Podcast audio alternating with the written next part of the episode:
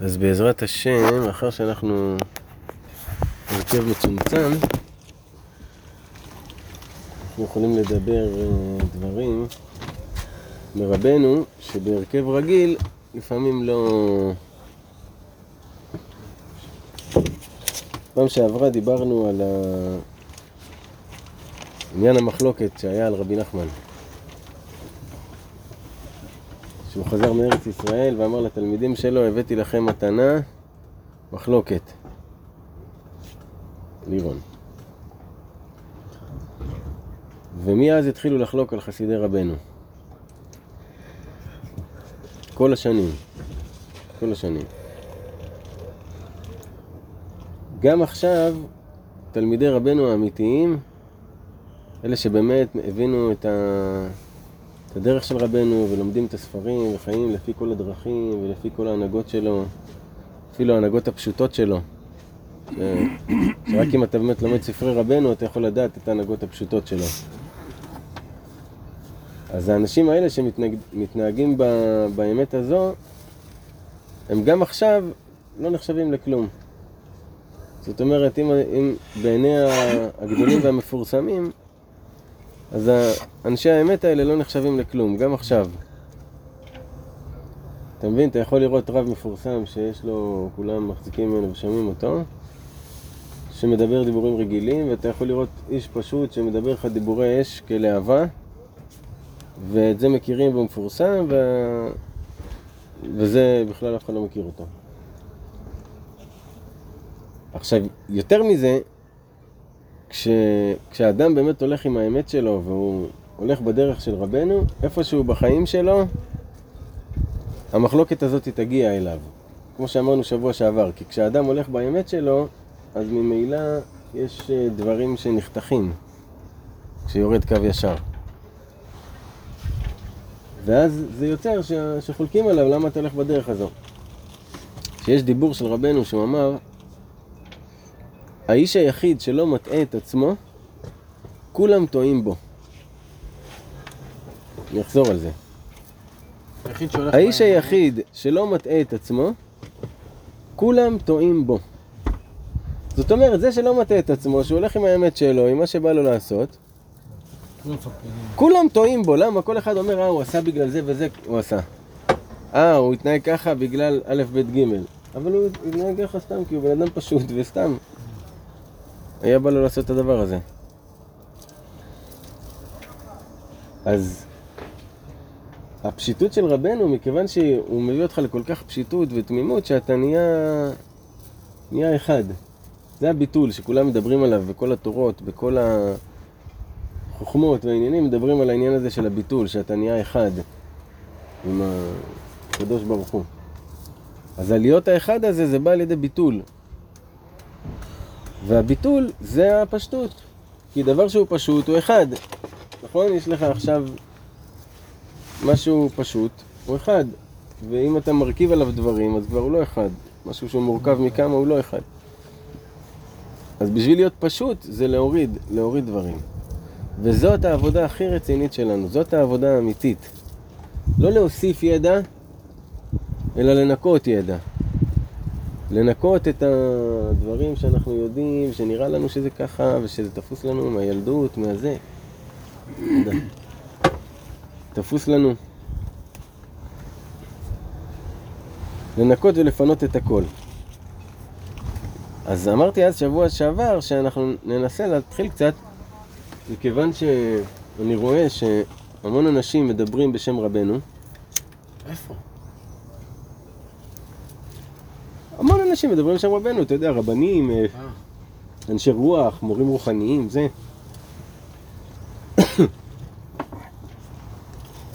מצטטים את רבנו, מדברים, אה, משכתבים פסקאות של רבנו ל- ללשון שלהם. והדבר הזה, מצד אחד הוא טוב, כי ברוך השם דעת רבנו מתפרסמת בעולם. מצד שני, הוא לא טוב, כי שמים את רבנו באותו מקום עם, עם, עם עוד אנשים. יענו, תוך כדי שאני מביא אמרה יפה מהאדם הזה, אמרה יפה מהאדם הזה, ואמרה יפה מרבנו. כאילו כולם באותו ה... באותו עניין. שזה אחד מהתעלולים שהשקר עושה כדי להסתיר את האמת. כי הדרך הכי טובה להסתיר את האמת היא על ידי אמת חלקית. שקר, אתה מיד רואה שהוא שקר.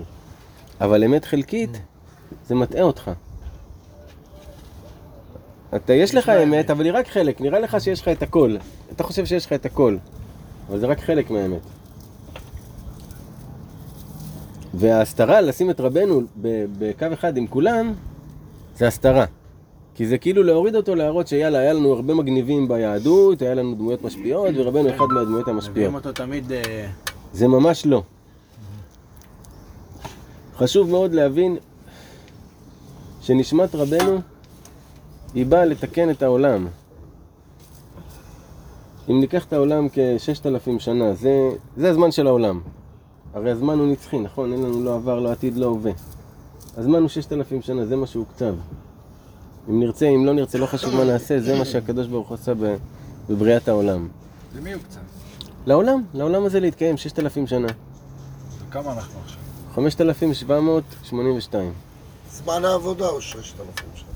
זמן העבודה, כן, העולם הזה כפי שאנחנו מכירים אותו. 300 שנה כאילו... מהמם. פחות? משיח. עכשיו, אה, אז צריך. להתבונן על זה כמקשה אחת, על כל הששת אלפים שנה. ובתוך הששת אלפים שנה הזה, התורה כבר מספרת לנו איזה סיפור קורה. זה רק לזהות את עצמך, למצוא את עצמך בסיפור. והסיפור שקורה הוא שיש דבר כזה שנקרא אלפיים שנות תוהו, אלפיים שנות תורה ואלפיים שנות משיח.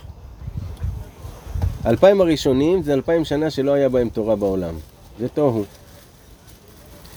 אלפיים השניות אחרי שניתנה התורה, התחילו שנים של לימוד תורה, של התפתחות בתורה, שזה הרעיון, זה האנרגיה, התורה.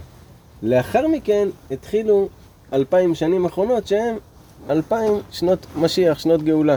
זאת אומרת שהגאולה היא התחילה מתחילת ה... אחרי ארבעת אלפים שנה. האנרגיה בעולם השתנתה ל... כבר איפה עכשיו... זה על השנים, אתה יודע להגיד? כן, שנה? לפני אלף, שבע מאות שמונים ושתיים שנה, בדיוק, איפה זה יוצא? אלף שבע מאות שמונים ושתיים. בוא נראה. וואלה, בוא נהיה מדעיים, תבדוק. כן. אז לאחר חישוב, הגענו שזה בסביבות שנת 200 אחרי הספירה. מה שקרה אז, שנחתמה המשנה. התורה שבעל פה קיבלה, כאילו עד, עד הזמן הזה היה צריך ל... לה... להשיג את התורה כמו שהיא, מאותו זמן שאנרגיית התורה הלכה, היה צריך לכתוב את התורה שבעל פה. ואז כתבו את המשנה. וזה באמת שינה את כל הפנים של, ה... של... של העולם היהודי. כי העולם היהודי לפני המשנה ואחרי המשנה זה לא אותו עולם. על כל פנים, בתוך הסיפור הזה יש חמש נשמות ששתלו אותם במשך הששת אלפים שנים האלו. שלכל אחד מהם יש תפקיד בהיסטוריה להביא משהו חדש לעולם היהודי שהזווית ההסתכלות, לשנות את זווית ההסתכלות על, ה... על התורה. והראשון שעשה את זה, נשמה הראשונה שהגיעה, שהיא כלולה מכולם, זה משה רבנו. מה שהיה הוא שיהיה, זה ראשי תיבות משה. זאת אומרת שמשה הוא המשיח. משה משיח. זה הנשמה הכוללת. לאחר מכן רבנו כותב, העולם היה שקט, זאת אומרת, התנהלו כפי שקיבלו בתורת משה בהר סיני, עד שהגיעה הנשמה הבאה בתור, הנשמת רבי שמעון בר יוחאי, שהוא הביא זווית חדשה לגמרי על התורה, זאת אומרת, איך שראית את התורה לפני שהיה רבי שמעון בר יוחאי, זה לא אותו דבר איך שרואים אותה אחרי שיש רבי שמעון בר יוחאי. וכבר אי אפשר להתקרב לקדוש ברוך הוא באמת בדרך הישנה. כאילו הדרך הזאת היא כבר היא נפסלה, מה חייב איתם? משה להשתדרג. בלבד? בדרך של אה? משה רבנו? משה בלבד? מה זאת אומרת? עד רבי שמעון בר יוחאי? משה, מה? משה הביא את התורה. הוא הביא את התורה לא, מה הראשון. שכתוב בתורה של משה. כן. תורת משה כפי שקיבלו בעל פה גם, כפי שקיבלו מאב הוא לבן. שינה משהו בהלכות, רבי שמעון בר יוחאי? אה, חלק מהדברים, כן. תביא לי אש בבקשה. הוא שינה משהו בעבודת השם? בטח. תודה. שינה הכל. יש איזה משהו שאתה יודע להגיד שהוא הוא משמעותי? הביא פן, פן רוחני לתורה, הוא הביא, הוא הביא, הוא פירט את כל העולמות, את כל מה, איך, איך הכל עובד. הכל כתוב היה בזוהר, לפני. הכל כתוב בזוהר, מסוף העולם ועד סופו. פתוח כאילו. הכל שם. תא חזי, בוא תראה. זה מה שכתוב לך כל מקום, תא חזי, בוא תראה. אז רבי שמעון בר יוחאי הביא את הזוהר, ורבי נחמן אומר, מרבי שמעון בר יוחאי העולם היה שקט, זאת אומרת שהדרך להתקרב להשם באמת היא רק על פי דרכו של רבי שמעון בר יוחאי, אז לא? כן? רק זו? רגע! לאחר מכן העולם היה שקט עד שהגיע נשמת האריזל. הגיע נשמת האריזל. שהוא שוב פעם שינה והביא הביא חידוש, חידוש עולמי על התורה, דבר שלא היה קיים לפני, בצורה מסודרת, בצורה סדורה מאוד, ואתה יודע, זה ממש תורה שלמה ללמוד, תורת האריזל. ורבנו אומר, מאז שהיה אריזל בעולם, כבר אי אפשר להתקרב לקדוש ברוך הוא בדרך הישנה בלי האריזל. זה כאילו השדרוג תוכנה. לאחר מכן העולם היה שקט, עד שהגיע מורנו הגדול, הבעל שם טוב, זכותו תגן עלינו. שהוא לקח את תורת האריזל והנגיש אותה לכולם. לכולם. תורת האריזל הגדולה והקדושה וה, והמפורטת, שאנשים כמוני כמוך, יהיה לנו מאוד קשה ללמוד את זה, זה פשוט ללמוד שפה חדשה וללמוד... אה, זה ים. אנשים כערכנו לא יכולים ללמוד את זה באמת. ומה שהבעל שם טוב עשה, הוא למד את זה, והוא הבין ו- ועשה כמו מין תהליך כזה של איך לקחת את כל השכל הגדול הזה ולהלביש אותו בעניינים גשמיים של העולם הזה. בחיים שלך. איך להלביש את כל מה שהאריזל כותב, אה, פרצוף אבא, פרצוף אימא, אה, זכר, נקבה, כל הדברים האלה שהוא כותב שם. במקום שאתה תלמד את כל זה, הבעל שם טוב בא ואומר לך, אם אתה עושה את המעשים האלו והאלו, זה מה שקורה. אתה מבין? נתן לך כאילו כפתורים להפעלה. כן. ומאז עד שירדה נשמתו הקדושה של רבנו הקדוש, רבי נחמן מברסלב, זכותו תגן עלינו, ירדה הנשמה שגומרת את התיקון. מה זה אומר גומרת את התיקון? זה אומר שעד שהנשמה הזאת הגיעה, התורה לא הייתה שלמה. עדיין לא היו כל הזוויות איך להסתכל עליה. וכשרבי נחמן הגיע, הוא לקח את תורת הבעל שם טוב, שמה בעל שם טוב עשה? הוא הנגיש אותה לכולם, אבל כולם היו שומרי מצוות. ומה הבעיה? ולפי הבעל שם טוב, לפי תורת הבעל שם טוב, אדם שהוא לא שומר מצוות לגמרי, הוא לא יכול לקיים את זה. בא רבנו הקדוש ולקח את כל תורת הבעל שם טוב, תורת האריזל, תורת רבי שמעון בר יוחאי, תורת משה, השתמש בה כמקפצה לעלות למעלה למעלה למעלה לכתר. זאת אומרת להביא את הכתר, את השלמות הסופית של התורה, של למה באמת, איך באמת צריך להתנהג האדם. ככה צריך להתנהג האדם. מכאן רבנו אומר, כל ההנהגות שלי טובות לעולם הזה, לעולם הבא, לקבר ולחיי העולם הבא. ולאחר המיטה. כל הזמן הן טובות, ההנהגות של רבנו. אתה מבין? אז הוא הביא, אם אתה רוצה להגיע לתיקון הנצחי שלך, הוא הביא את הדרך להגיע לשם.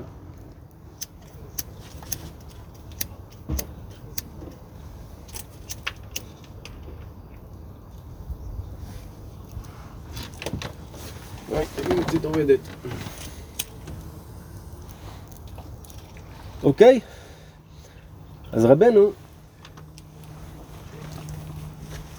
הוא אמר שממנו ועד משיח כבר לא יהיה חדש. זאת אומרת, מאז שהנשמה שלו ירדה לעולם הזה והביאה את ההנהגות האלו, עד שיגיע המשיח לא יהיה כבר עוד חידוש מסוים. לא יהיה עוד נשמה כזו. ועוד הוא אמר שאת כל הדברים שהוא אומר לעשות, זה בדיוק הדברים שמשיח יגיד לעשות. זה ההנהגות של משיח. רק מה? למשיח יקשיבו ולי לא מקשיבים. ככה רבנו אמר. בעצם מה שהסמ"ם עשה זה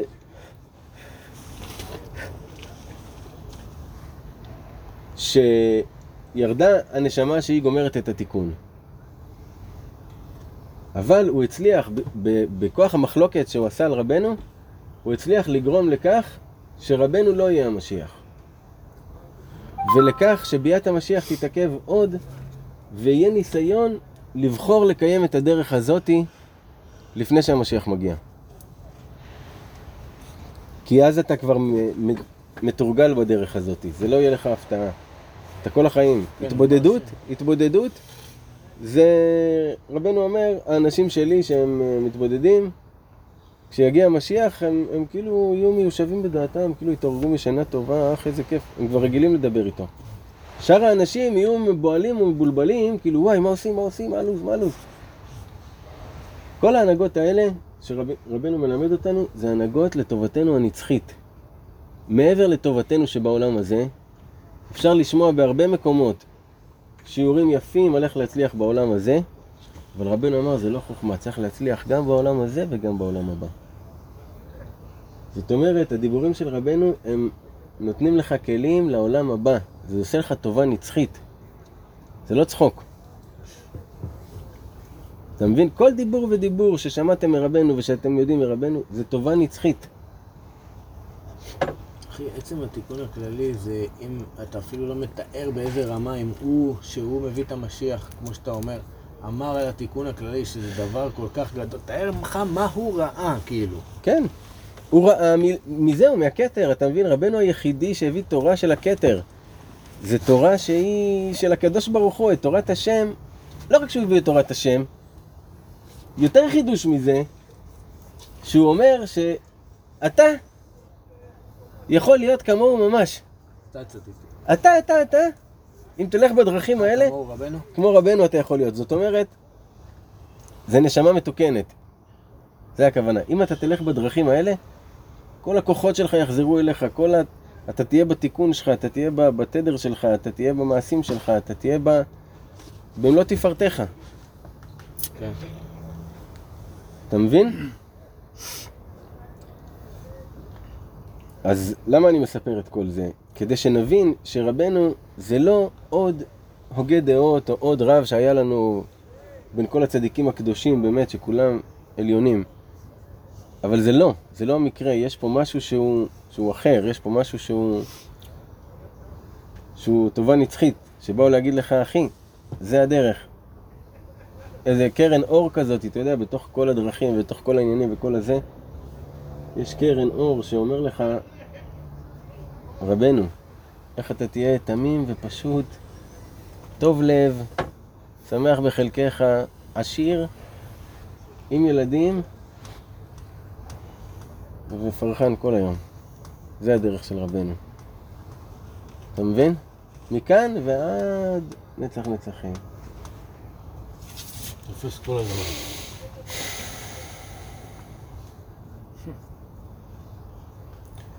אז עכשיו נדבר כמה שיחות של רבנו.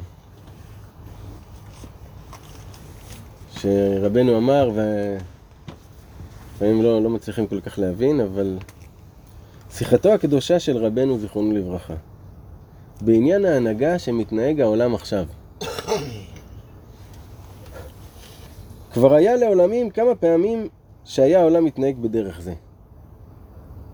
שהקטנים במעלה היו גדולים וחשובים מאוד בעולם, ולא היה העולם מתנהג באמת. הבנת? אני אסביר. רבנו פעם אחת ישב עם התלמידים ואמר להם, זה כבר היה, כבר היה כמה פעמים בהיסטוריה, שהקטנים במעלה היו חשובים, ש... כי, כי בתקופה של רבנו, מה שקרה זה דור שלישי לבעל שם טוב. תלמידי הבעל שם טוב היו כולם קדושים, טהורים, שישים גיבורים. מתלמידי הבעל שם טוב התפצלו, כל, כל אחד מהתלמידים התפצל לכמה וכמה זרמים. ואז התחילו ירושות של אדמו"רות. שה... בגלל שהוא הבן של האדמו"ר, הוא זכה להיות אדמו"ר עכשיו, אבל הוא לא באמת קדוש וצדיק. ולפעמים הוא יכול להיות אפילו רודף בצע וסתם צבוע. אבל הוא הבן של האדמו"ר והוא נהיה האדמו"ר עכשיו, והראש שלו בכסף. היה מצבים כאלה שם באותו הדור. ודווקא האנשים האלה, שהם היו כאלה, אתה יודע, צבועים, ו- ולא באמת אנשי תורה ו- ואמת, דווקא הם היו מפורסמים ונחשבים בעולם, כן, ראית את הצדיק הזה, שמעת את הרב ההוא מה אמר, הרב ההוא, סרטונים, הרב, הרב. אתה מבין?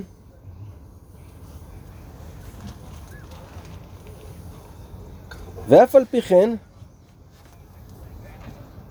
היה נמצא אחד שהיה מונח במקום שפל, והיה שוחק מכל העולם כולו. והוא היה מחיה ומפרנס כל העולם כולו בזכותו. שמעת את זה, דייגו? לא. ואף על פי כן, זאת אומרת, אפילו שהעולם מונהג בשקר, שהצבועים הם הראשים וכל ה... כל מה שאומרים לך, הכל זה שקר, כאילו, כל מה שאומרים לך זה שקר בתקשורת ובכל מה שקשור לעניינים האלו. אז אף על פי כן שהעולם כזה בשקר, גם בתקופה של רבנו, הוא מדבר על עצמו עכשיו, היה נמצא אחד שהיה מונח במקום שפל. והיה שוחק מכל העולם כולו. זאת אומרת, הוא היה מונח במקום שפל, מה זאת אומרת מקום שפל? אין לו יותר מדי תלמידים, אין לו כבוד, אין לו פרסום, חולקים עליו, אומרים שהוא כזה, אומרים שהוא כזה. זה סתם, לא, הוא סתם, לא, הוא זה. והוא היה צוחק מכל העולם. אתה יודע למה רבנו היה צוחק מכל העולם? כי רבנו היה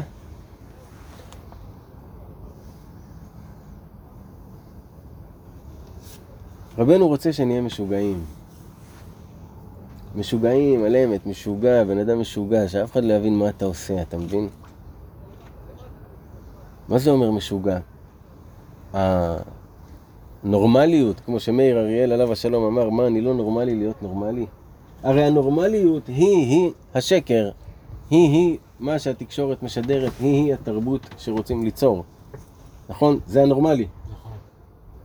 אז מה, אני לא נורמלי להיות נורמלי? כאילו, מה אני כאילו... אם זה זה, אז בדיוק אני צריך להיות הפוך מזה. כן. אתה מבין? אתה תחשב משוגע. אתה לא תהיה באמת משוגע, אבל אתה תחשב כן, אתה תחשב משוגע.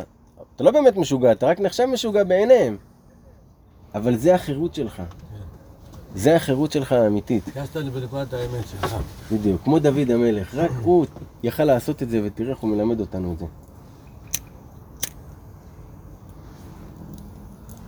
דוד המלך, עליו השלום,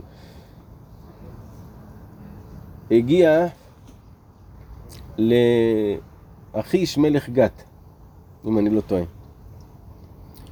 והוא חיפש אותו, אחיש מלך גת, הוציא עליו חוזה על דוד, מי שמוצא את דוד הורג אותו, כי, כי דוד היה כל הזמן נלחם בפלישתים והורג להם פלישתים. והיה. היה אוסף את העורלות שלהם, היה חותך ואוסף את העורלות שלהם. כן, ככה הוא אה, קיבל את אשתו. ו... אז, אז אחיש מלך גת חיפש כאילו את דוד המלך, מה, הוא ממש כאילו רצה להרוג אותו. הוא אסף פקקים של קוקה קולה. וכש...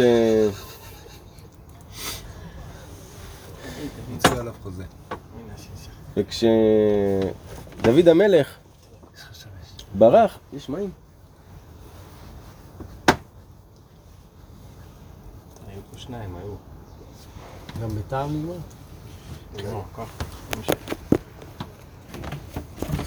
הוא הגיע אליו לזה, הוא הגיע אליו לאזור שלו.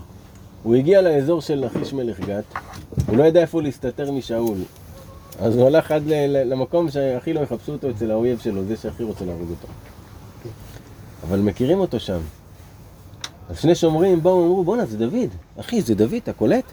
בוא, בוא, בוא נתפוס אותו, ישר קפצו עליו, תפסו אותו. שני שומרים זוטרים. דוד המלך, תראה איזה תביא לנו איזה תבונה. כרית חיים שלי. ששש.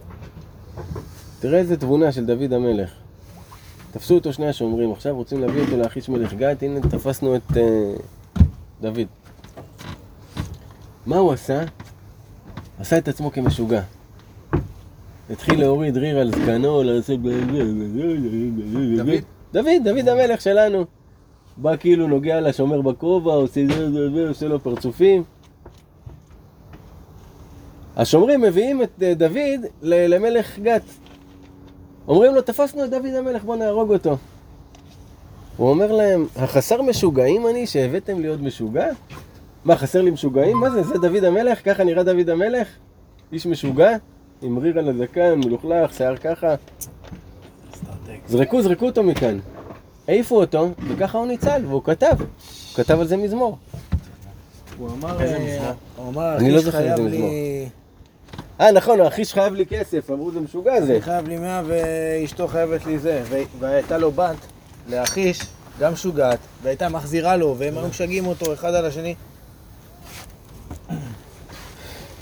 אבל תראה מה זה. שדוד השתמש בכלי הזה להינצל. הוא לא חס על כבודו ואמר, לא, אני דוד המלך, אני אמות בגבורה עכשיו, אני זה, אני לא מתכופף בפני אף אחד.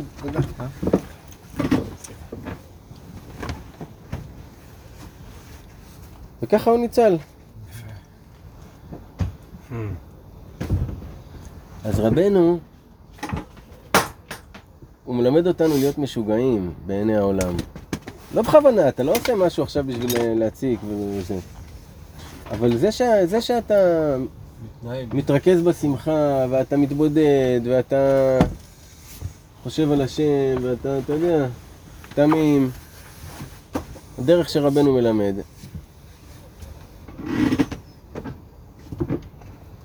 אז אותו אחד שהיה במקום שפל, שהוא אומר עליו, היה צוחק מכל העולם כולו. ככה הגענו לזה. שהוא היה צוחק מכל העולם כולו.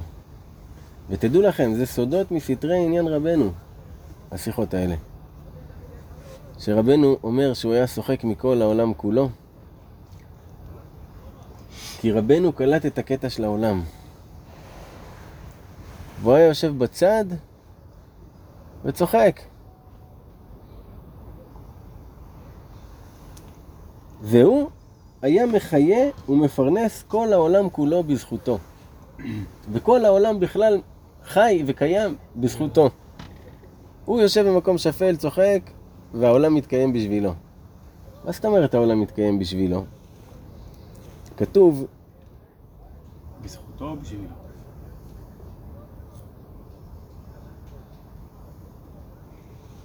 שה... כל העולם נברא כדי להיות בצוותא לצדיק. יש צדיק, יש נשמה אחת, שבשבילה מתקיים העולם, היא המיקרוקוסמוס של העולם. העולם מתקיים בצורה של מיקרוקוסמוס, כמו פרקטל. זאת אומרת, כמו שקורה בקטן, כך קורה בממד הגדול יותר, כך בממד הגדול יותר. עכשיו, מה הממד הקטן ביותר? הצדיק, הנשמה הזאת. נשמה אחת שנמצאת פה, שבזכותה כל העולם מתפרנס, הגשם יורד, הבורסה עולה, כל מה שקורה בעולם קורה בשביל הנשמה הזאת, כן. כן. אמורים לדעת מי? לא, אבל יש נשמה אחת כזאת. כמו שיש סיפור על רבי חנינא בן דוסה שכתוב, כל העולם כולו ניזון בזכות רבי חנינא בן דוסה, ורבי חנינא בן דוסה חי בקו חרובים. זה בדיוק מה שהוא אומר פה. והיה לו שעשועים גדולים בו יתברך. לנשמה הזאת, לאיש הזה שיושב במקום שפל, היה שעשועים גדולים בו יתברך. מה זה שעשועים גדולים בו יתברך? הרי השכר שאנחנו מקבלים על הטוב שלנו הוא את השעשועים של השם יתברך. מה זה השעשועים של השם יתברך? כל מיני הרגשות טובות שאתה מרגיש. אין לך דרך להגדיר את ההרגשות האלה, אבל אתה לפעמים אתה מרגיש הרגשות כאלה טובות, כאילו של תענוג, חיבוק כזה מהמציאות. האור הגנוז, לא? כן, זה שעשועים של השם יתברך, שאתה נהנה מהם. אז אותו נשמה, יושב ונהנה לו מהשעשועים כבר בעולם הזה. והוא היה חי חיים גמורים, שנקראים באמת חיים. כי יש כמה מיני חיים. כמו שנמצאים בני אדם שחיים חיי צער, ואין ניכר לעולם כלל. הוא באמת חייהם הם חיי צער. הוא אומר, יש אנשים שחיים חיים של צער. מה זאת אומרת? הם נמצאים במצב שהם באנרגיה שלילית כל הזמן, יש להם צער. אפילו הדברים המשמחים שקורים, הם כאילו בתוך האנרגיה הזאת של הצער, הם חיים. זה חיים שהם ממש בסבל, אדם שהוא בצער. אז זה לא נקרא חיים, נכון? מה זה חי? תסתכל על הציץ. מתי הוא חי? שהוא פורח, והוא ירוק, והוא מביא, והוא כולו בוהק. אם הוא כזה כמוש כזה, וזה זה לא נקרא חי. זה לא נקרא חי. אז חיי צער זה לא חיים. וגם בחיי צער יש חילוקים. כי אין צער של כל אחד ואחד שווה. הוא אומר, גם ב- בין האנשים שיש להם חיי צער, יש כל מיני... הבדלים. כן. וגם מי שאינו חי חיי צער ממש, גם מי שהוא, זה לא חיי צער ממש, אבל רק לא מבסוט מהחיים, גם כן אין החיים שלו שווה לשל אחר. כי אין כל החיים שווים. נסביר את זה. שים לי בבקשה גם. לרבנו יש כמה וכמה שיחות בנושא חיים. ובחרת בחיים. תודה. מה זה חיים? לא רוצה. יש כוס? אני נותן לך משהו. חיים זה צמיחה, זה התפתחות, זה התקדמות. זה חיים, דבר שהוא שואף למעלה, שהוא, שהוא, שהוא חי.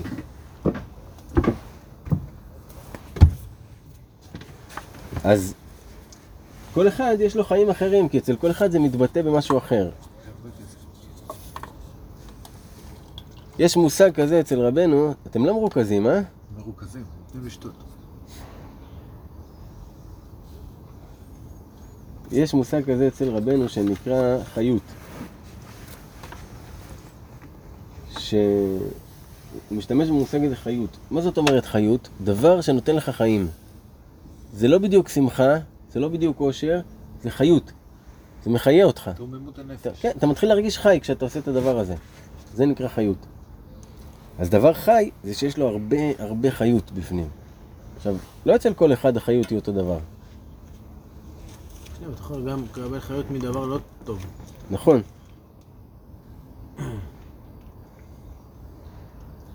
ואיני מקנא הגדולה שיש לגדולים עכשיו.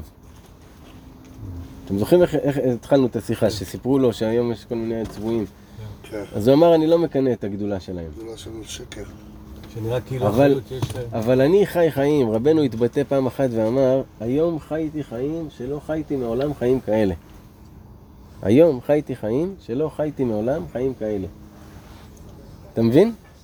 רבנו היה מתחדש כל הזמן, זה מה שהוא אומר, שהוא היה מתחדש בכל רגע, הוא היה שוכח כל מה שהיה עד עכשיו.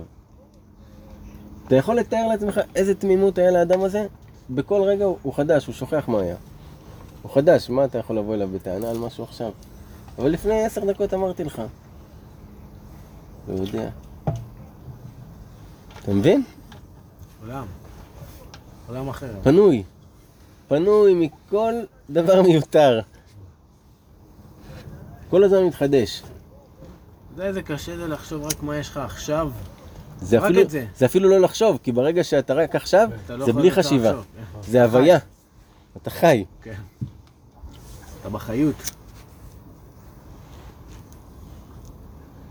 אז זה שיחה שרבנו אמר בנושא זה שחלקו עליו. כי רבנו היה מונח בשפל והוא היה מחיה את כל העולם בזכות הנשמה שלו. אז הוא דיבר את השיחה הזאת, להגיד כאילו, תשמע, אני לא מקנא בגדולה שיש להם. אפילו שאני בשפל. אמר, כל הצדיקים הגדולים הגיעו למעלה ומדרגה שהגיעו, אבל עמדו בזה. הם הגיעו לאיזה מדרגה ונשארו במדרגה הזאת. שזה עוד חידוש שהיה ברבנו. יש דבר שהוא בא דווקא מהיצר הרע. שהוא רוצה להגיד לך, תשמע, הגעת למקום טוב, תישאר פה. מה אתה יודע מה יהיה, מה אתה תיקח סיכונים, מה אתה... היצר הרע אומר לך? כן, תישאר איך שאתה. מה זה גורם? שאתה לא גודל. גם בקיא ברצון. אתה לא גודל, כי אתה אומר, טוב, אני רוצה להישאר כאן. טוב לי כאן, אתה שומר על זה, אתה זה. אז הוא אומר, הצדיקים הגדולים שהגיעו למדרגות רוחניות, הגיעו לאיזה מדרגה, וזהו, ו- ונשארו שם. ואני, ברוך השם, בכל רגע ורגע נעשה איש אחר. ואני, ברוך השם, בכל רגע ורגע נעשה איש אחר. בכל רגע ורגע נעשה איש אחר. אתה מבין מה זה אומר? שהוא לא מחויב למי שהוא היה אתמול, בשום צורה. זה אומר הזמן שיש לך להגיד רגע? זה. אתה מבין איזה רמת חיות זאת? כן. איזה רמה של חיות? זה כאילו החילוף חומרים, כל התהליך הנפשי שאדם עובר, מה אתה שמישהו אחר... מפחד, לאבד שליטה שאתה לא עושה את זה כאילו? זה לא שאתה מפחד לאבד שליטה, אתה... יש לך משהו שאתה יודע שהוא טוב לך, ויש את הלא נודע. בן אדם אומר, אין, טוב, הגעתי למצב, יש לי הרבה לסכן, כאילו, לא בא לי ללכת ללא נודע. כמו בשעשועונים עם השאלות, שיש כסף, אתה מגיע לאיזה שאלה, או שאתה מהמר על הכל, ויכול להיות שאתה... אצל רבנו זה עד הסוף, הולך, הולך, אתה הולך, אחי, רק הולך. לא הולך הביתה עם הכסף. כן, אין את זה. בדיוק ככה, כמו שאמרת. ונתן טעם לזה שחולקין עליו. והוא נתן סיבה למה חולקים עליו. כי הצדיק נקרא אילן, ויש לו שורשים וענפים ועלים ו... וכו'. וכל צדיק, קודם שמגיע למדרגתו, יש עליו מחלוקת. כי אמרו רבותינו ז"ל, היי תיגרא דמיא לבידקא דמיא. נמצא שהמחלוקת הוא בחינת מים, והמים, היינו המחלוקת מרימין אותו. אמרנו את זה שבוע שעבר. כי אני הולך בכל פעם ובכל רגע מדרגה לדרגה. אילו הייתי יודע שאני עומד עכשיו כמו בשעה הקודמת, לא הייתי רוצה את עצמי כלל בזה העולם. אתה מבין? קיצוני. עד כדי כך הוא היה לא מתחדש. מתאים לי בכלל מה שהיה. לא. מה אני כבר שעה אותו דבר. תראה איזה רמת חיות זאת, איזה חיות גבוהה של התחדשות, זה, זה מה- טורבו, טורבו התחדשות. מה הוא עשה כדי להגיע ת- לזה? תחשוב איזה אור זה, תחשוב איזה אור זה בן אדם כזה. וואו, איזה דבר זה.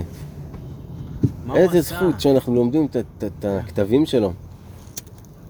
הוא אמר איך הוא עשה את זה? בטח שהוא אמר. בעבודה קשה. במה אבל הוא עשה, כאילו? התבודד הרבה, הוא אמר, היום, אחרי שאני יודע את מעלת ההתבודדות, חבל לי על כל התעניות שעשיתי שהרסתי את הגוף שלי. כי ברגע אחד של התבודדויות אתה מגיע הרבה יותר מתעניות. זה מה שהוא עשה, התבודד, והיה תמים. והתורות האחרונות שרבנו אמר, שזה התורות ש, ש, ש, של ה... כולם הם צוואות אלינו, זאת אומרת, זה אחרי שרבנו כבר השיג את כל מה שהשיג, הוא אמר אותם. והוא דיבר על התמימות והפשיטות והדרך הזאת של, ה... של הלב, של הלחיות את, ה... את החיים, את האנשים, את ה... לעשות שמח לכולם, להיות עם ידיים פתוחות, לחבק, לאהוב אנשים, לתת להם תשומת לב. זה הדרך. זה, זה, בתוך כל זה גלום כל סודות האריזה, על כל תורת משה, הכל גלום בתוך זה. כאילו זה פשוט רק צריך להאמין שהשם שם ושומע אותו. העניין הוא שלא לא יכלו לרדת לסוף דעתו של רבנו באותו דור, מכיוון שהם לא ראו את מה שרבנו ראה.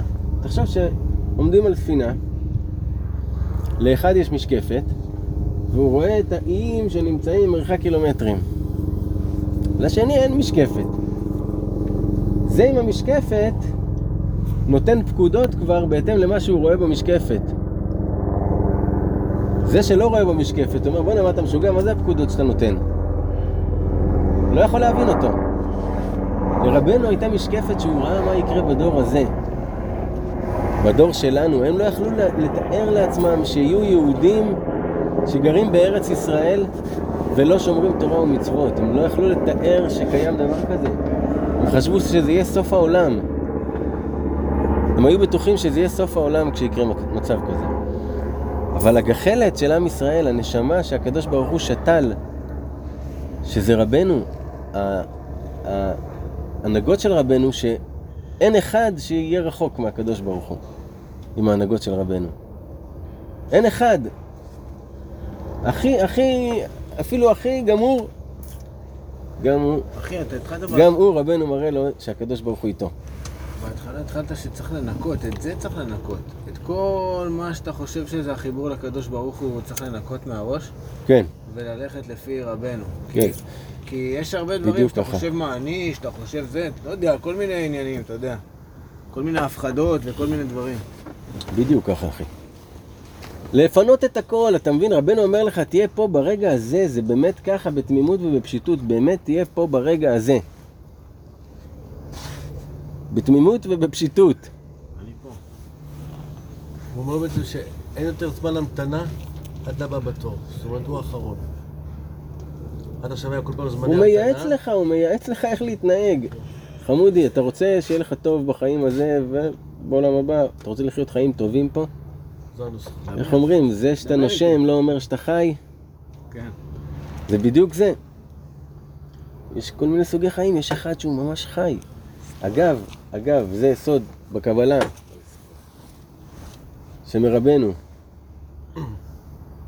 שיש נפש, רוח, נשמה, חיה יחידה. נפש, רוח, נשמה זה עם ישראל, כל אחד יכול להגיע. חיה זה בדיוק העניין הזה, שהאדם מתחיל להיות חי, הוא, הוא נהיה כמו מקור אנרגיה, הוא חי, הוא כל הזמן מתחדש, מתחדש, מתחדש, יוצאים ממנו התחדשויות וניצוצות כל הזמן. אתה מבין?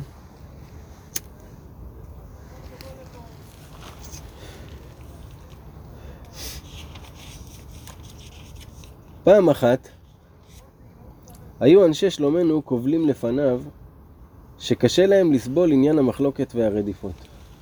תחשוב, התלמידים של רבנו לא היו הרבה כאלה, כן? בוא, בוא נהיה רגע... נקבל פרופורציות. רבנו הקדוש, רבי נחמן מברסלב, שהיום אין איש בעולם, אני חושב שלא מכיר אותו, היה לו ארבעה או חמישה תלמידים ממש ממש קרובים אליו, ובעוד אה, מספר עיירות, פה חמישה אנשים, פה שבעה אנשים, פה עשרה אנשים. זה, ה... זה הכמות של האנשים אחרי רבי נתן כאילו? לא, לא, לא, בתקופת רבנו. לא, אבל שרבי נתן היה איתו כבר? לא, עוד לא. גם כשרבי נתן הגיע, עדיין לא, זה לא שהיה, היה עשרות תלמידים, זהו. בכל מיני עיירות מקובצים כמה שהם באמת תלמידים וכמה שהם רק מאמינים. אבל הבאמת מאמינים, ממש עשרות בודדות, ממש. של אנשים שהלכו בדרך הזאת. ורבי נתן קלט, היחיד שקלט מה המשמעות של הדבר הזה, בגלל זה הוא מסר את נפשו כל כך כדי לגלות את זה, כי הוא הבין שבזה תלוי הכל, ולגלות את זה לכולם. אז הוא היה חייב לכתוב את זה. בשביל לכתוב את זה הוא היה חייב לפתח יכולות שאין לבן אנוש. הדרך שרבי נתן כתב את התורות האלה זה בן אנוש לא יכול לעשות דבר כזה. פעם אחת אה, רבנו התבטא שהיה מישהו שכתב המון ספרים, ורבי נתן כתב יותר ממנו. והוא אמר, ואפילו לי לא הייתה השבעת הקולמוס. זאת אומרת, רק בכוחות שלו הוא הצליח לכתוב בלי השבעת הקולמוס. יש, השבעת הקולמוס זה שמשביעים את הקולמוס הוא יכתוב מעצמו. ואז הוא כותב מעצמו. עושים את זה עד היום? כן. ואז uh, הכל נכתב מהר, ובזמן שהוא מהיר הרבה יותר. ורבי נתן לא עשה את זה. רבי נתן באמת כתב הוא בעצמו יותר ארוך מזה. יותר מהר מהקומבינה. כן. אתה מבין? זה מה שרבנו רוצה. זה יכולות שהוא פיתח, זה משהו שרק רבי נתן, זה אין, אין, לא היה עוד אחד כזה גם כן בשום דור. רבנו אמר גם כן שרבי נתן הוא נשמה חדשה. לא היה, הוא לא התגלגל לו כלום, הוא בא נשמה לעשות את זה, להביא, לשמור את מה שרבנו עשה ולהפיץ את זה. יש רק נשמה אחת שהייתה מסוגלת לעשות את הדבר הזה. וברוך השם, בזכותו היום אנחנו יודעים ולומדים את זה. אז, אז התלמידים שהם, עכשיו נגיד יש ארבע בעיר הזאתי, כל העיר חולקים עליהם, מדברים עליהם, מתנהגים אליהם לא יפה, מבזים אותם. אז הם באו לרבנו, אמרו לו, תשמע, קשה לנו. זה קשה, אנחנו מרגישים את זה, אשתי כבר מתווכחת איתי. חמי לא רוצה שנבוא אליו לשבת.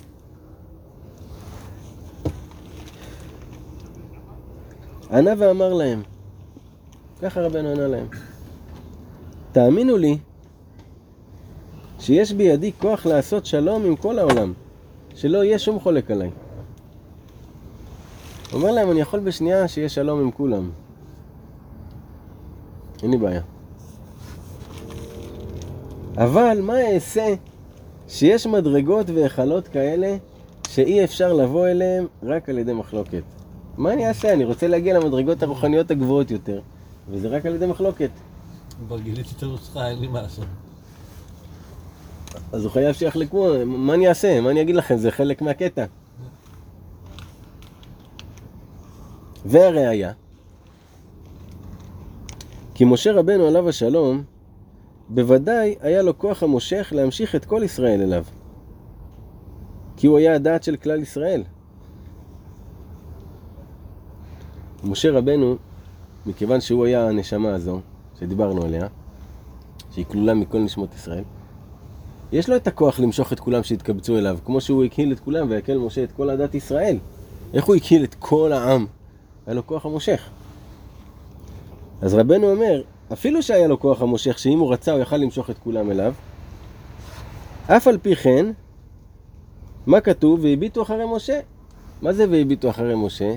שהיו כמה אנשים בעם שחשדו את משה באשת איש. והתחילו לדבר על משה. אז רבנו אומר, אפילו על משה היה אנשים שחלקו עליו. מאיפה הם הביאו את זה? לא יודע, בסברות שלהם. זאת אומרת שגם משה, כי הוא היה צריך להגיע להיכלות שלו, חייב שיהיה מחלוקת, אי אפשר שכולם יסכימו עליך אם אתה בדרך האמת. כי יש דברים כאלו שאי אפשר לבוא אליהם רק על ידי מחלוקת, שחולקין עליו.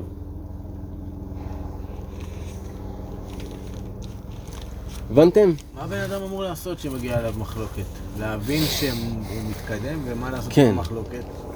אה, ואני תפילה. רבים לוחמים לי מרום, לא? איך הולך הפסוק ואני תפילה? בתהילים. רגע.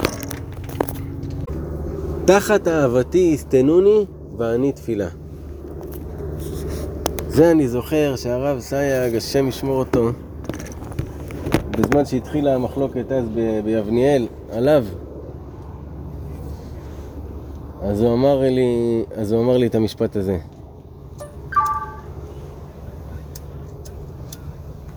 תחת אהבתי יסתנוני ואני תפילה. מה זה תחת אהבתי יסתנוני? אני אוהב אותם, ובמקום שהם יאהבו אותי חזרה, הם אה, רוצים להזיק לי. זאת אומרת, אני בכלל אין לי חלק במחלוקת הזאת. אני אוהב אותם, והם בתמורה רוצים להזיק לי. ואני תפילה. זה הדבר היחיד שיש לי לעשות. לא לקחת חלק במחלוקת הזאת, לא להשתתף ולהחזיר חזרה, יענו מלחמות, זה וזה וזה וזה. ואני תפילה, להתפלל לקדוש ברוך הוא. הוא מבין את דעת רבנו. והתחושה הזאת שהנפש חווה ולא בזמן שיש עליך כלום. מחלוקת, התחושה הזאת שהנפש חווה באותם רגעים, זה מה שמעלה אותה להיכלות הבאים בהתפתחות שלה. ולא לעשות כלום. להתפלל. בפועל, לא לעשות. בפועל לעשות מה שצריך לעשות. אבל לא, לא לקחת חלק פעיל במריבה. כמו שרבי נתן, כשהוא, כשחלקו עליו שם, הרב מסברן, והוציאו עליו חוזה והכל, אז בא אליו אה, אחד מהמשכילים של אומן, שאהב את רבי נתן. אמר לו, תקשיב, אני, אני נותן מילה למשטרה ועוצר את כולם.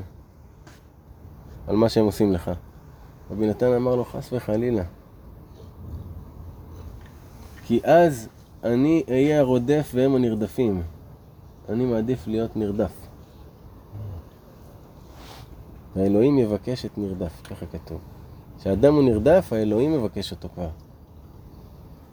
אתה מבין? אפילו לא הוא מבקש את אלוהים, אלוהים מבקש אותו. תקרא לי לזה בבקשה. כן. אבל זה היכלות שמגיעים אליהם רק על ידי שאתה חווה את הדבר הזה. וזה כן. קשה. הקושי הוא לשחרר מהמחלוקת, יעני, וללכת על עיוור. מחלוקת זה קשה. קודם כל, ברוך השם. כי, כי הטבע של האדם. שהוא רוצה למצוא חן בעיני כולם. אדם רוצה שכולם יאהבו אותו, ופתאום לא אוהבים אותו. אה, לא מתאים. כן, לא אוהבים אותי, מה אני אעשה? הוא לא אוהב אותי. למשל, הוא מלמד אותנו שאין תשובה, אלא על ידי יראה- יראה ביזיונו, ידום וישתוק. אז איך יכול להיות שהכל יהיה סבבה וזהו? הדרך לתשובה היא שיבזו אותך. כן, אז חייב להיות עליך מחלוקת, אתה חייב לספוג ביזיונות. כן. זה הקטע. כן.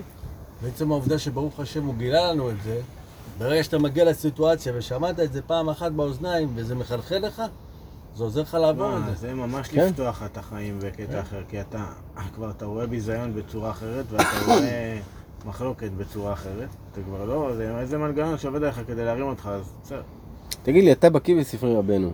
כמה פעמים נתקלת במילה מחלוקת אצל רבנו? הרבה פעמים. כן. זה, זה נושא מאוד משמעותי, זה חלק מהנושאים ברבנו, זה מחלוקת.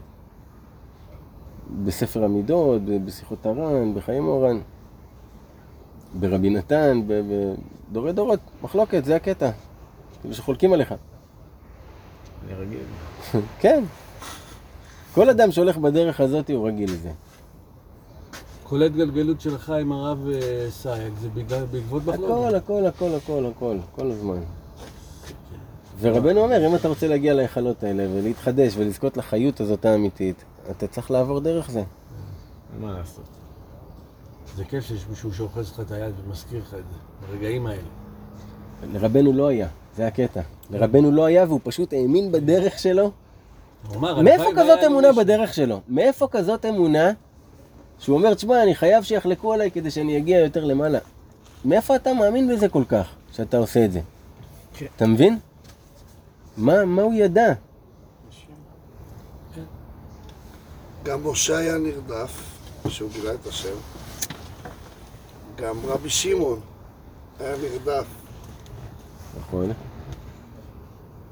גם הבעל שם. טוב חלקו עליו. גם הארי, הוא ברח ממצרים לכאן. גם הבעל שם טוב, אה, היו לו כאלה שבאו גם הבעל שם. טוב חלקו עליו, מה זה, בטח. מתנגדים. בטח שיחלקו, למה עד עכשיו דרך אחרת, מה באת עם שינוי? בדיוק. בדיוק. שינוי זה לא טוב. עכשיו הסמ"ם כדרכו, מה עשה? הביא שינויים גם כן מהקליפה.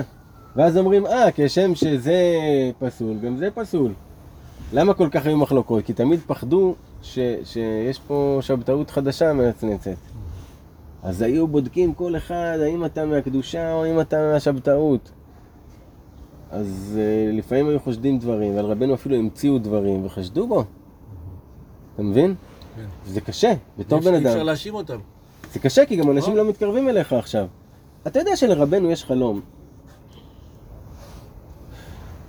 שבחלום, הוא סיפר את זה לתלמידים שלו אחר כך. והוא אומר להם, הוא התעורר כזה ב... הוא אמר להם, חלמתי שאני קם בבוקר ואני יוצא ואני רואה התגודדויות של אנשים וכל מי שאני בא לדבר איתו מסתכל ואומר, אתה, איך אתה לא מתבייש? תתבייש לך, ואז מסובבים את הפנים, לא מדברים איתי.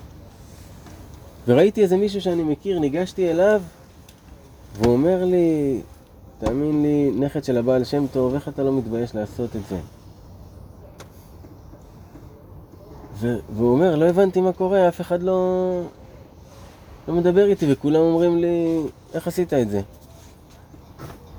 לקחתי חמישה תלמידים שלי ויצאנו ליער. וביער התחלתי לחשוב, רגע, אין לי ספרים. אז אני אשכח את כל מה שאני יודע, ואז הם לא, הם לא יהיו איתי וגם הם יחלקו עליי. ו... הוא התחיל לחזור על מה שהוא יודע. למה אני מספר את זה? רבי נתן אולי. את. אה, כדי, כדי לתאר את המצוקות שרבנו הרגיש. שהוא הוא חולם, שבתוך החלום שלו כולם חולקים עליו. ואפילו החמישה תלמידים האחרונים שנשארו כבר הקלטו שהוא לא באמת חכם, כי אין לו את הספרים, אז הם יעזבו אותו. ואז מה הוא יעשה כאן לבד ביער? תוך כדי זה הוא ראה איש, זקן.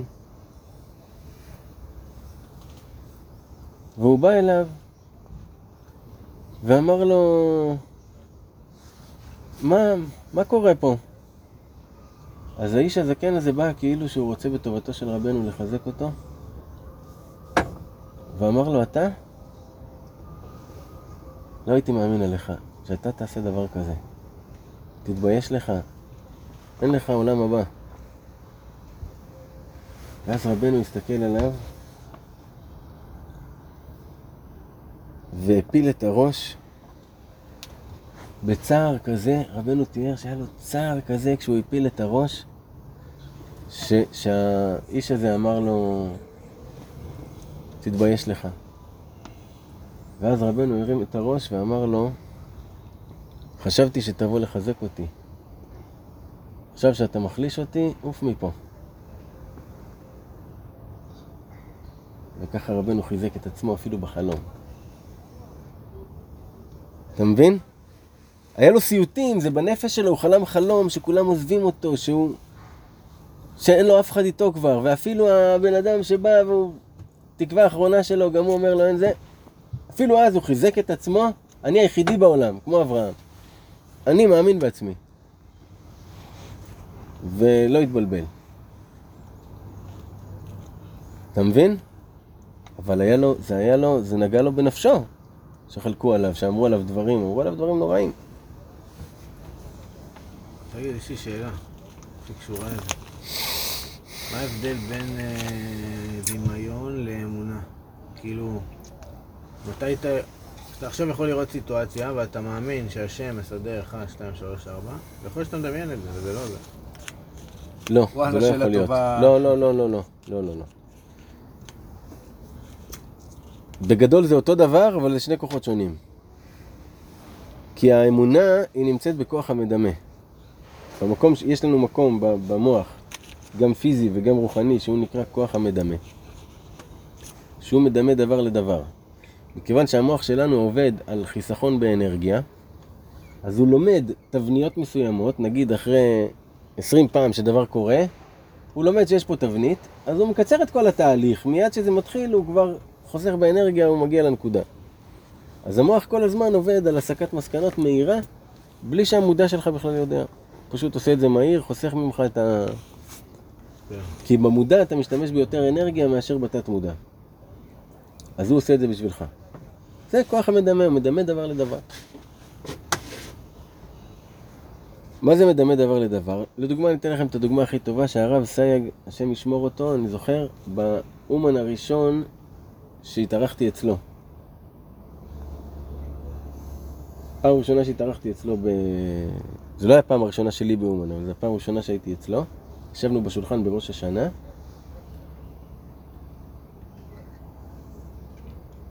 ואז הוא אמר את הדבר הזה. שאני לא זוכר מה היה הדבר.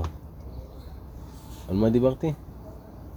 דיבר- דיברנו על איך אתה, נו, כשהיית פעם ראשונה באומן, דמיון, הרב על סיים. אה, על הכוח המדמה, שהוא נתן לי את הדוגמה. הזאת. תודה, ברסקי.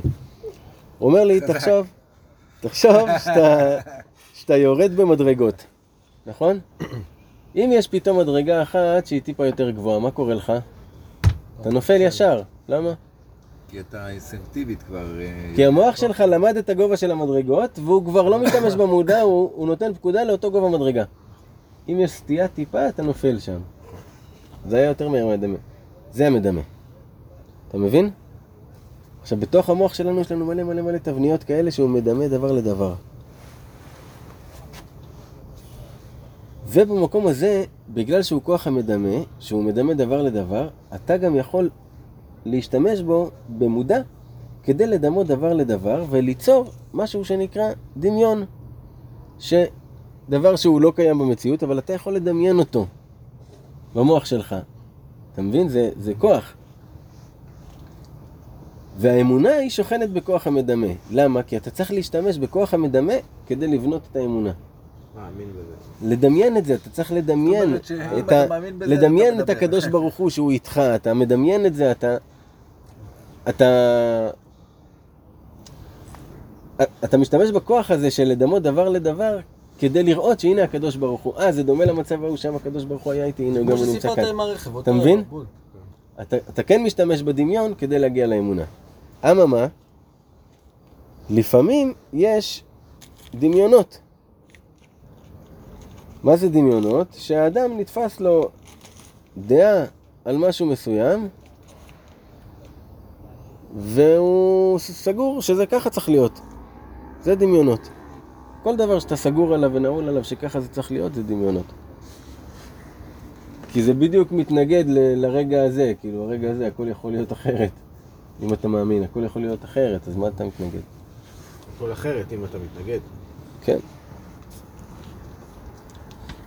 הבנת? אז האמונה זה כלי ש... שמחזקים אותו. אתה יודע איך מחזקים את האמונה? שכתוב, הודיע אמונתך בפי. אז רבנו בשיחות הר"ן כותב שהאדם צריך לדבר את האמונה בפה שלו. להגיד, אני מאמין. להשתמש בצמד מילים האלה, אני מאמין. אני מאמין שמחר בבוקר אני אצליח לקום מוקדם. אני מאמין שמה שאמרת לי הוא נכון. אני מאמין בך, דייגו. בן אדם מאמין. אתה מכניס את זה. בפה שלך, הודיע אמונתך בפי. וכשאתה מכניס את זה בפה שלך, האמונה מתחזקת. אתה יודע למה לירון? תביא סיגריה הבא. אני אגיד לך למה האמונה מתחזקת כשאתה מדבר אותה בפה. תראה איזה יופי. הרי האמונה היא ספירת המלכות. תודה. האמונה היא ספירת המלכות, נכון? זה ברור לנו. ומה עוד נקרא המלכות בפתח אליהו? פה. מלכות פה. אז יש לנו האמונה שווה מלכות שווה פה. פה. הודיע אמונתך בפי. כשאתה משתמש בכלי שהוא הפה שלך כדי להודיע את האמונה, אני מודיע שאני מאמין בקדוש ברוך הוא, אני מודיע את זה. לעצמך, אתה אומר את זה, אני מאמין בקדוש ברוך הוא, אני מאמין שהוא מנהיג את העולם. אני מאמין שכל דבר קטן שקורה ודבר גדול שקורה, זה הוא משגיח. אני מאמין שהוא עושה את כל הדברים לטובתי, שהעולם הזה נברא לטובתי. אני מאמין שמה שהצדיק אמר זה אמת. אתה אומר את הדברים האלה. זה מחזק את האמונה. ואז אתה לא שוכח. ע"ח, אז הוא אומר שהדיבור הוא כמו אם על הבנים, Mm, שהוא סובב את האדם כמו אם- על הבנים. אז עכשיו חשבתי על זה שמלך, הוא, הוא אומר משהו וזה מתקיים, נכון? זה המלך. כן. אז הפמליה שלו זה הדיבור שלו. זה כמו נכון. פמליה, אתה יודע, מה שיוצא לו מהפה זה... מוציא את הדיבור. שלו לפועל, כאילו. כן, כן. זה מלכות פה. בגלל זה האמונה מתחזקת כשמדברים אותה בפה. ורבנו אמר לרבי נתן, שני דברים תאריך בהם. כשאתה מדבר עם אנשים, שני דברים תאריך בהם. כשאתה מדבר על הצדיק וכשאתה מדבר על אמונה. אז תאריך, אל תקצר. בדיבורי אמונה. ומי עוד נקרא מלכות? יכול להגיד בקול בבקשה? דוד. דוד המלך נקרא מלכות. ומה דוד המלך אמר על עצמו לפני רגע בפסוק שאמרנו? ואני תפילה. ואני תפילה. מה העניין של דוד היה? תפילה. הפה, הודיע אמונתך בפי. מי אמר את המשפט הזה בכלל, הודיע אמונתך בפי? זה דוד המלך. ומה עוד מחזק את האמונה? לפי דוד המלך? כל מצוותיך אמונה. מכירים את הפסוק הזה מתהילים? כל מצוותיך אמונה. כל המצוות הן מביאות אותך לאמונה. הן נובעות מתוך אמונה שאתה מאמין. כי בסופו של דבר אדם מקיים מצווה רק כי הוא מאמין, אין סיבה אחרת לקיים מצווה, הוא מאמין ש- שצריך לקיים את המצווה, זה אותה. וכשהוא מקיים את. המצוות זה מחזק אותו באמונתו. בדיוק, וכשהוא מקיים מצווה, זה מחזק לו את האמונה, זה מין מעגל כזה שמחיה את עצמו. אחי, עצם זה שאנשים עושים ברית מילה לילדים שלהם והם לא מאמינים, זה כבר יעני... בטח, זה אמונה גדולה, זה. ברור. כל יהודי פתאום, מה, למה שתעשה את זה? כל יהודי שמל זה הכרזה חד משמעית, כן. אני בעם הזה. כן. תספר לעצמך איזה סיפור שאתה רוצה, יש עליך ברית, לא. בוא נראה אותך, בוא נראה אותך מפר את הברית הזאת. כן. אין, זה חתום בבשרך. תראה איזה כמה זה גאוני. כן. נסענו ואני אותך. שמח שעשו לי ברית מילה. כן. אני שמח שאני בעם שנעלו הזה. אותי על הקטע. בבריתו של אברהם אבינו. זה באמת העניין הזה שבסוף זה הכל שכחה. שאלה לכמה פרק זמן אתה שוכח, וברגע שאתה כל הזמן מדבר את השם, כל רגע נתון, אתה נזכר. אמרנו ברית מילה. יש לך פה סימן שאתה לא יכול לשכוח, זה נמצא איתך, כמה שלא תרצה, הנה, יש לך תזכורת. אתה יודע שדוד המלך כתב על זה מזמור? שהוא היה, לא היה לו במה להחיות את עצמו. לפעמים נופלת על האדם תחושה כזאת של וואלה, אני אני רחוק מהשם, אני כבר לא אהיה כמו, כמו שאני רוצה להיות. חלישות דעת. כן, כאילו, וואלה, נו, מה, מה עכשיו? אז זה של רבנו זה נפוץ. אתה מבין, בא לך כזה דבר. וואי, יש לי קיטויים בראש. למה סיפרתי את זה? אמרתי לך שאפילו בברית מילה, זה משהו שמזכיר לך, אה, שדוד המלך חיזק את עצמו. אז הוא, נפל עליו כל כך חלישות הדעת שלא היה לו במה להחיות את עצמו. ופתאום הוא הסתכל על הברית מילה שלו. והוא אומר, אה, יש לי מצווה, חזר לשורשים, זה בגיל אני חמש. בסדר שנים אני. אותה. אין, אני בסדר אני. אתה מנצח על השמינית, יש אומרים שזה זה. כן, השמינית, כן, השמינית זה ה... יום השמיני, וואלה. כן. הוא כאן איתי כל הזמן. איפה שלא תלך, לא יעזור כלום כבר, זהו, את הנעשה, אין להשיב. רק תזכיר לעצמך. ותשמח. תחשוב כמה אנחנו יכולים להיות שמחים בזה, רק בברית מילה. מצוות שהנד לשם, וכל היום כזה להשאיר אותו רק בחוץ ולהזכיר לעצמך. אתה יודע, זה בעצם. ההבדל בין ערל לנימול. שמשהו בברית הזאתי משנה. בנפש האדם, זה one way ticket, בדיוק, זה משהו בנפש האדם שנלקח ממנו, וזהו, והוא לא אותו בן אדם, כמו אדם שיש לו את זה. גם אם הפעולות האלה לא נעשות בתחום של ברית מילה, כאילו עם כל הברכות וכל העניין. ברמה השטחית של זה, כן. כן, ברמה ברמה השטחית של זה, נטו, כן. נטו, אותם הרי. הרי כתוב בזוהר, למה ל- לישמעאל יש אחיזה בארץ ישראל? בגלל שהם עושים ברית. לערלים אין אחיזה בארץ ישראל. למה, למה הסדר עולמי חדש רצה שעם ישראל יהיה כאן? כי הם יודעים שערלים לא יכולים שיהיה להם את האחיזה ושהארץ תפרח. הרי לפני שאנחנו הגענו לכאן הארץ הייתה שממה. כן. הם ידעו שרק עם ישראל יכול להפריח את השממה הזאת. זה הכפתור, להפעיל את האור של הארץ הזו. רמת מודעות פי עשר משלנו. ומה אנחנו יכולים לעשות פה. לכן היום גם בבתי חולים בחו"ל עושים אה, זה כנראה. זה היה הרעיון שלהם. שוב פעם, למה דיברתי על זה? שאמרנו שדוד המלך, הרי הוא היה מגיע למצב של עצבות, אוקיי? אמרנו שהשם... אה, דיברנו לו על הברית מילה. ש- שהברית הזאת. היא בריתו של אברהם אבינו, ככה כתוב. אברהם אבינו הוא הראשון שהכיר את בוראו, אחד היה אברהם, שם הכל התחיל. הברית הראשונה, שהאב הראשון של השושלת המפוארת הזאת של עם ישראל, אנחנו עדיין שומרים אותה. אחרי כל השנים האלה. כל השנים האלה אנחנו שומרים אותה מאב לבן, מאב לבן, אני מלתי את בניי, ברוך השם, אתה מלת את בנך, אתה מלת את בנך, זו המצווה אני לא הראשונה. אני את נכדיי בעזרת השם. נכדיך בעזרת השם. שכולם יזכו למול. מצווה ראשונה. וזה מצווה, תראה כמה זה יפה, שעושים לך שלא בבחירתך בכלל. וזה ביסוד. זה אבא שלך צריך להחליט בשבילך. משנים לך את היסוד. את היסוד משנים לך, רשום בדיוק. במדרש, מה הדבר הכי יקר לבן אדם? אה, הבן שלו. עכשיו, תחשוב שזה בן ראשון. נולד לו בן ראשון, הוא אומר לו, לך, תחתוך, תעשה משהו שמסכן את החיים שלו בפועל. מסכן את החיים שלו, אתה עושה את זה, ואז השם אומר לך, עכשיו בוא נתחיל את המשחק. כאילו, כן. אחרי שאתה עשית את זה בשבילי, לקחת את הדבר הכי יקר, שמת אותו במקום כזה מסוכן וזה, עכשיו בוא, על החשבון. קראתי השבוע ש... של מרדכי אלוף, מרדכי היהודי, שהוא הביא חידושים פש, על איך לבן הארמי כבר אז הוא זה שהגה את כל מה שקורה היום. איך אצלו הכל התחיל. שבהסכם שהם עשו, יעקב ולבן, יעקב קרא לו גלעד, ולבן קרא לו יגר סעדותא. אה. יגר סעדותא.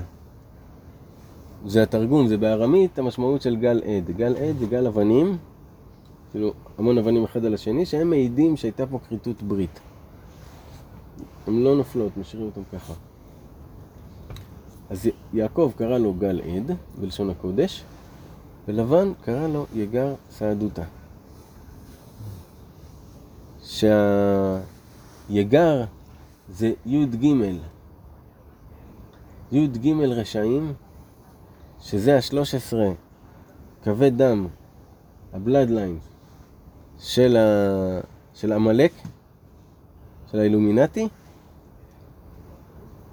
וי"ג זה י"ג רשעים.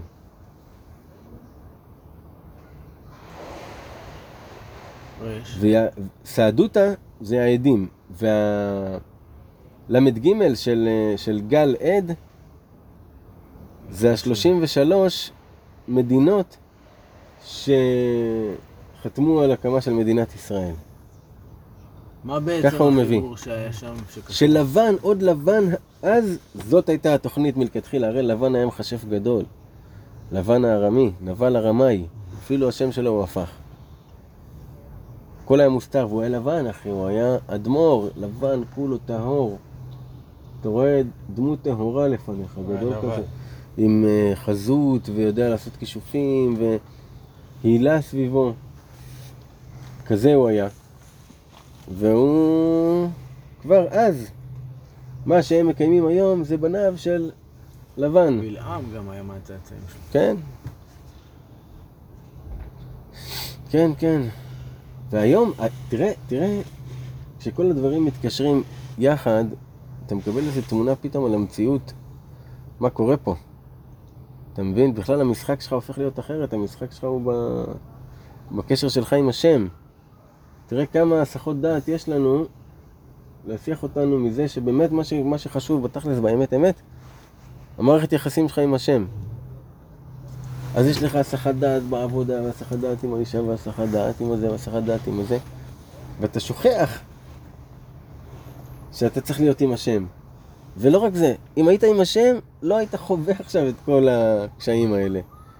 זה היה לך נעים יותר, היית עובר את זה בנעימי. אתה שוכח שאתה צריך לצאת בנורמה ולהיות קצת לא נורמלי. כן, אחי, מה יקרה אם תהיה לא נורמלי, מה? אז יגידו שבר השתגע. איזה בר? בר אמדי?